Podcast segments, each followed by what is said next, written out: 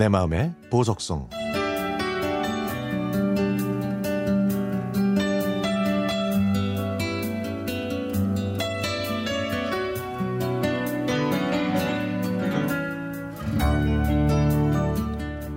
부산에서 자란 저는 어릴 때부터 엄마를 따라 자갈치 시장이나 국제시장을 많이 다녔습니다.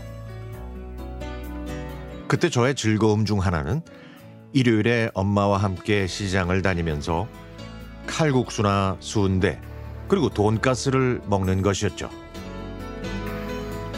엄마는 동생과 저를 데리고 가서 필요한 옷과 신발 또 먹고 싶은 걸 사주시면서 좋아하셨습니다. 엄마의 고향은 이북이지만 한국 전쟁 때 내려와서 부산에 정착하셨는데요. 엄마는 시장에서 할머니가 맷돌로 갈아서 만든 녹두빈대떡이 엄마가 어렸을 때 고향에서 먹었던 맛과 비슷하다고 하시면서 시장에만 가시면 꼭 사드시곤 했습니다.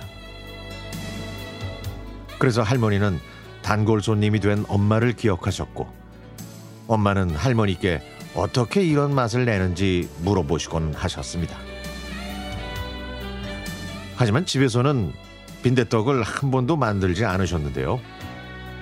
왜냐하면 아빠가 전을 싫어하셨고 어린 저희들의 입에 녹두는 맛이 없었으니까요.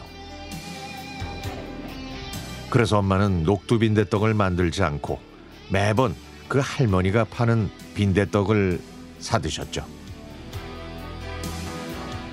그렇게 녹두 빈대떡을 좋아하셨던 엄마는 제가 스무 살 때 중풍으로 쓰러지셨고 몇 년 후에 저희 곁을 떠나셨습니다.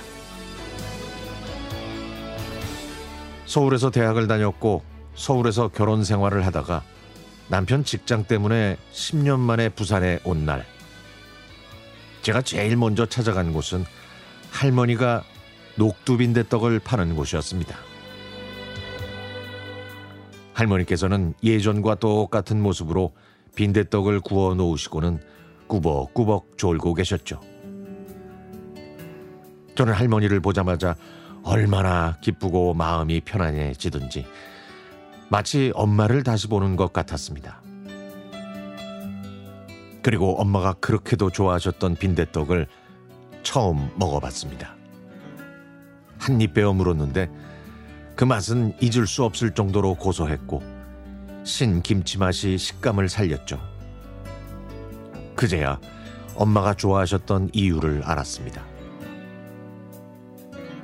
그리고 시간이 조금 더 지나서 제 딸과 함께 그곳에 갔습니다. 다행히 할머니는 여전히 빈대떡을 굽고 계셨죠.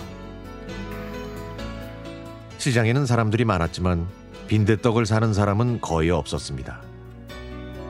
할머니는 지나가는 사람들을 애타게 쳐다보고만 계셨죠.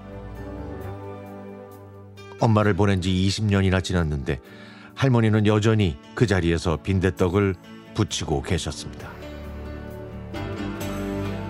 전에는 할머니를 뵈면 기뻤는데 어제는 할머니를 보고 많이 슬펐습니다.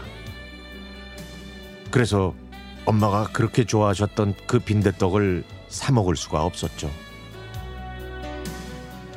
한입 베어물면 눈물이 날 것 같았거든요. 시장을 떠나면서 이젠 이곳에 오지 말아야겠다는 생각을 했습니다. 그 할머니를 보면 엄마가 더 그리워지니까요.